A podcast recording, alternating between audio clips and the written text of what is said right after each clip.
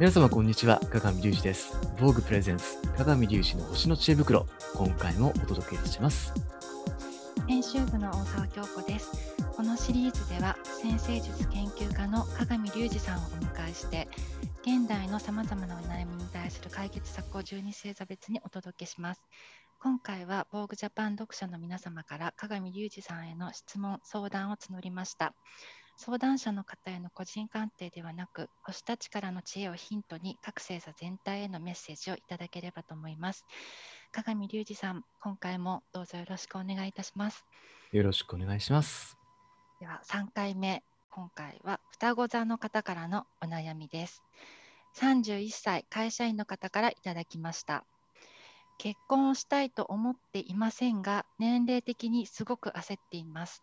理想が高く、なかなか人を好きになれないので、彼氏もいません。みんなが当然にできていることができなくて、自分だけ取り残されている気持ちになります。結婚できるでしょうか？またもち、どのようにモチベーションを高めるといいのでしょうか？というお悩みです。うん、そうですね。まあ、僕も人のこと言えないんだけど、寂しく一人でやってるから。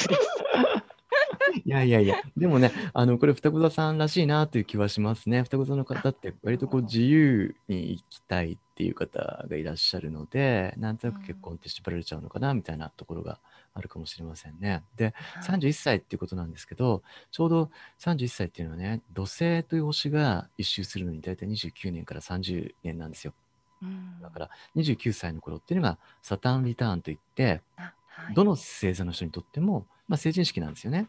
で、あえーそうなんですねうん、だから、まあ、心理的にちょうど大人になってきたっていうタイミングであります。で、それからそういう31歳、2歳、3歳ぐらいまでの間を、その影響下にある、シャドウサタンリターンなんて言い方もするんですけど、だからちょうどまあそういうあの29歳から30歳の時にやり残したことをもう一回クリアしていくっていう年代なんですね。これはどの星座にとってもそうです。そういう時じゃないですかなんとなく20代終わって、そうですね。ステージに入っていくっていうところだからう。んうんだから、まあ、結婚に限らず、周りの人たちの目がとっても気になってくる時、まあ、目というよりも、周りの人たちと自分と比べちゃう時かもしれないですね。あのはい今の社会の中で私の立ち位置っていうのはどうなのかしらってことをうん考える。うんで、はいあの特に女性、まあ、男性もそうなんだけど、女性だとあのライフコースがすごく分かれてくる時じゃないですか。例えば少し早めに結婚されている方であれば、お子さんがちょっと大きくなってうんきてて、幼稚園とはい。保育園、小小学校でお受験があったりとか、でうん。えっと、シングルの方だったら、あの、全く、今ね、ちょっとこのコロナの状況下ですから、なかなか難しいかもしれませんけど、自由にじあの旅行に行けたりとかね、うん。あの、えー会社終わってから、あの好きに映画見に行けたり、ご飯行けたりとかしてるようなシチュエーションだったりするかもしれなはいいから、そこでちょっと自分の立ち位置っていうのにあの悩む時期がやってきてるのかもしれないなというふうに思うんですよ。でで、あとね、これ、東京と、それから地方との差も大きいのかもしれませんが、そうですうね。ん、なんですけど、でも多分これからね、どんどんどんどんあの時代が変わってきていて、で結婚っていうものの形態ももう大きく変わってくるような気があするんですよ。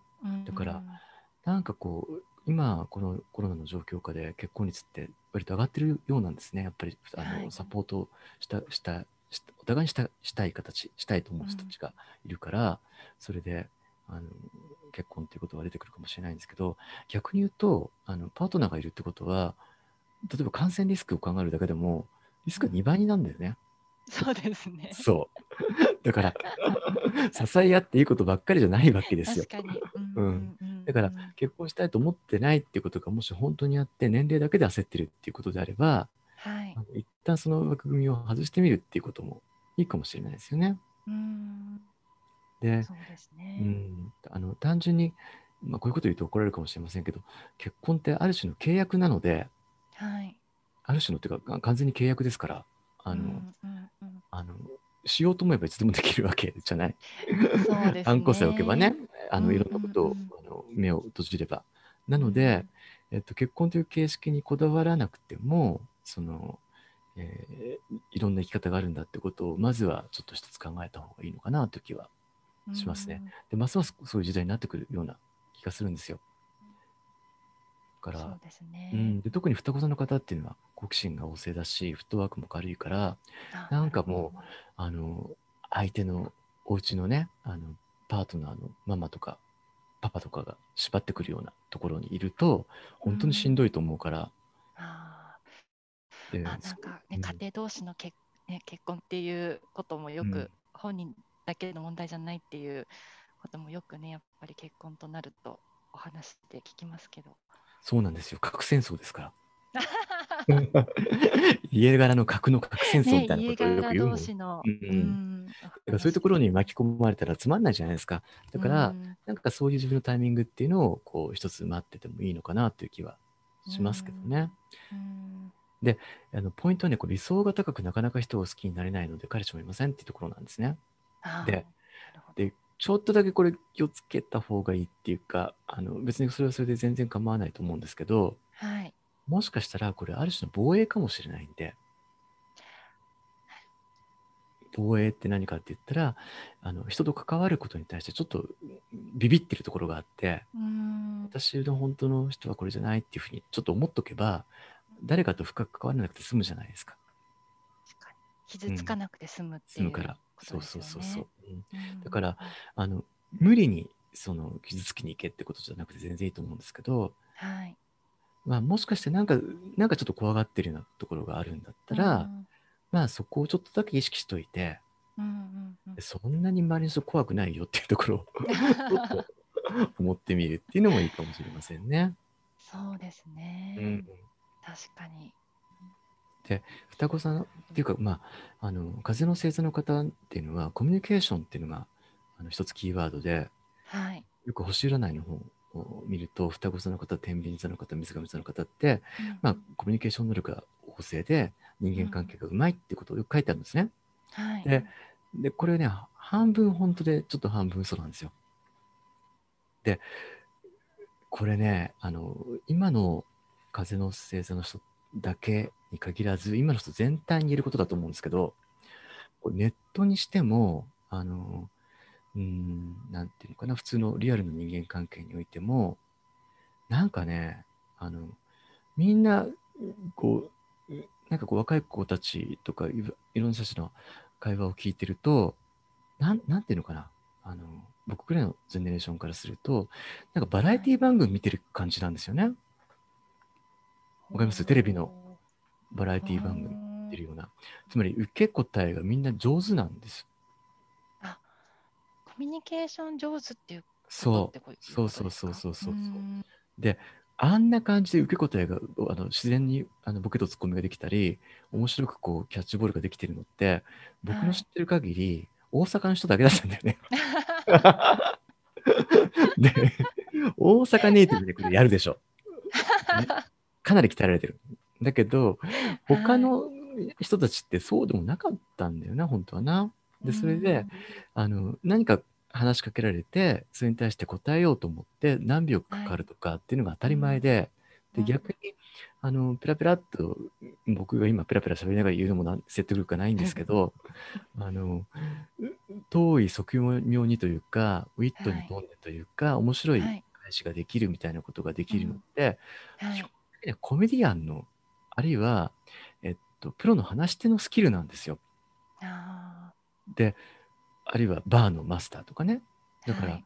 そういう人たちのスキルをみんなが持つようにもなんていうか持たなきゃいけなくなっちゃってるところが一つこううんなんていうのかトラップかなっていう気がします。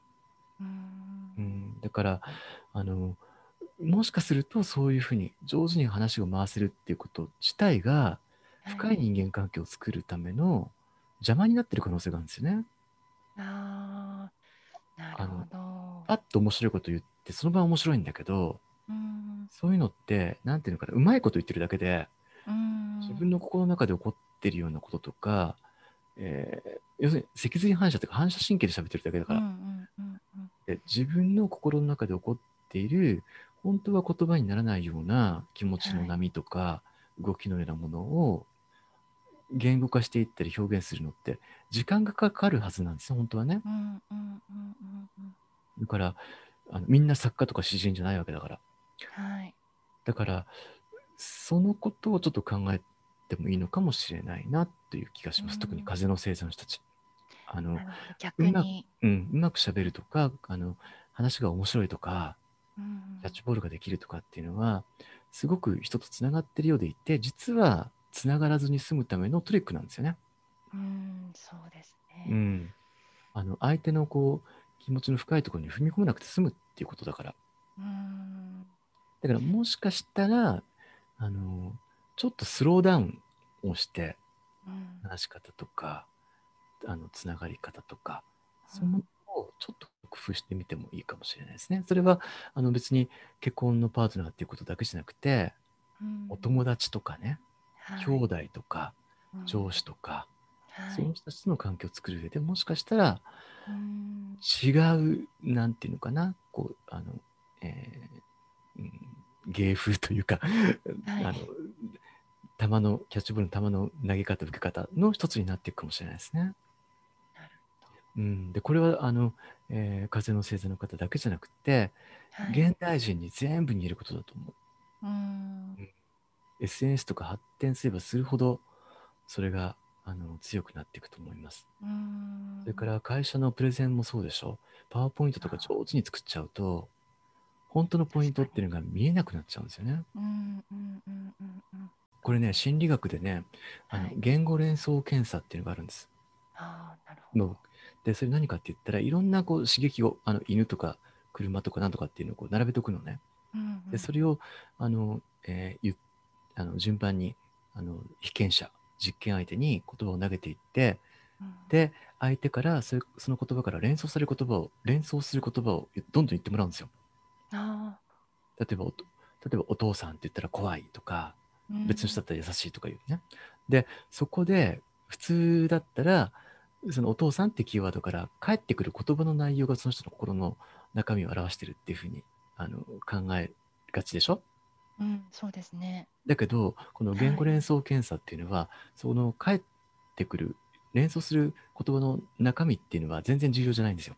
あ、そうなんですね。そうなんです。何が重要かって言ったら、はいそ。れを言ってからはい。答えが出てくるまでの時間なんです。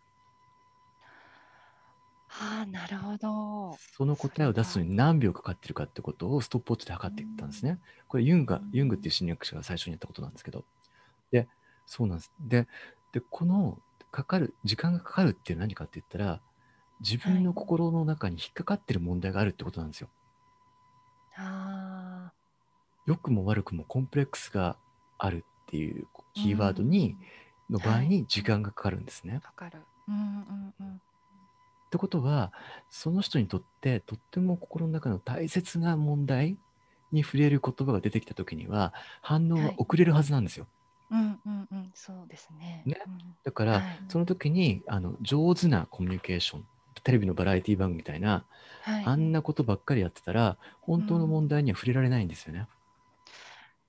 そうですね。うんすごく面白いですね。うん、だからうん。この風の星座の時代コミュニケーション時代に必要なことっていうのはそういうある種の不器用さっていうか、その時間かかることを待つ力っていうのかな、うん。なんか、まあ、昔よく天使が通るなんて言いましたけど沈黙の時間、それに耐えれる力っていうのがひょっとしたら大事かもしれないですね。うん。でそういうことがもしかしたら結婚とかね一歩深い関係性を作るのにヒントになっていくかもしれません。そうですね。あと、双子座の方なんですけど、はいあの、はいあちこちの雑誌、防具なんかでも書いたと思うんですけど、あそうですね。そうあの2010そう2021はいあ。の今年はラッキーイヤーなのででどっか自分よりも遠いところあの遠い理想とか高い理想とかビジョンとかそういうものをどんどん持っていっていただきたいなと思います。うーんなるほど。そ仕事もそうですそうです。うんはいだからちょっと一歩なんていうのかなあの大きなスケールで考えてみたらいいんじゃないでしょうかね。うんありがとうございました。はいはい。ではではでははいこの方ぜひ頑張ってください。はい。では鏡隆二さんありがとうございました。